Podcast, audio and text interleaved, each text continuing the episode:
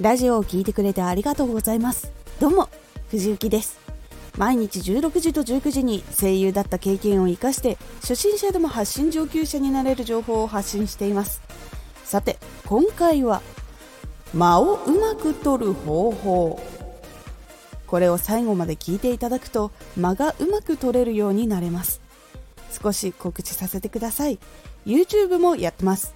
YouTube ではラジオでは伝えにくい細かいところをレビューしています。気になる方は動画をチェックしてみてください。はい。収録している時や話すことに慣れていないと緊張して言葉が早くそしてすごくせかせかしているようになってしまいます。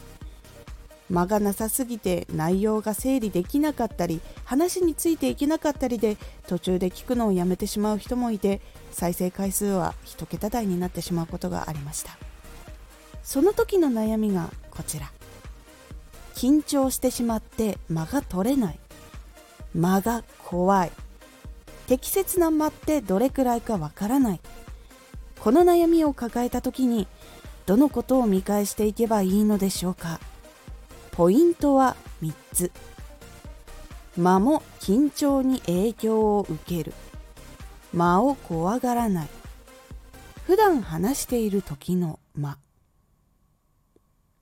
間も緊張に影響を受ける。間は読んでいる人の精神状況と呼吸に影響を受けます。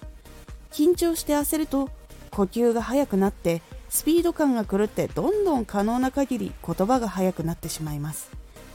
精神状況が何に焦っているのかどうして焦っているのか緊張や焦りを解決しましょう。以前に公開されたラジオ緊張と焦りの解決方法を聞いてみてください。間を怖がらない。間は他の人と会話をしていると自然と生まれます。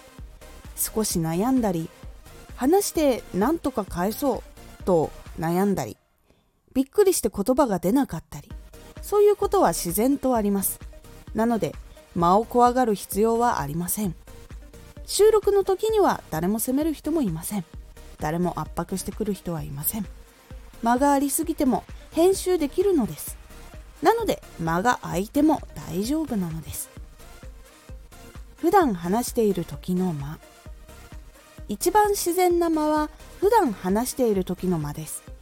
会話をしている中でいろんな間が生まれるのでその間を体で意識して覚えていくと一番いいです。ここから分かる通りリラックスして話をすることが大事になってきます。編集する時も読む時も自然な間になるようにではなく自分が一番自然体で話せるようにすることが大事なのです。いかがだったでしょうか？間を取ることっていうのは技術で習得をするっていうよりまず自分が基礎能力をいろいろ身につけてそれを自然に出せるようになる方が大事に感じます。なので間を自然に出せるように向き合ってみてはいかがでしょうか。今回のおすすめラジオマイクを吹かない方法。マイクに息が当たらない方法やアイテムをお伝えしています。このラジオでは毎日16時と19時に声優だった経験を生かして初心者でも発信上級者になれる情報を発信していますのでフォローしてお待ちください。次回のラジオは内容に集中する方法です。こちらは話している時に内容に集中できるようにする方法という感じになっておりますのでお楽しみに。Twitter もやってます。Twitter では活動している中で気がついたことや役に立ったことをお伝えしています。ぜひこちらもチェックしてみてね。ちょっとね将来チャレンジしたいことが増えました。今後チャレンジしていくつもりです。ちょっとワクワクしております。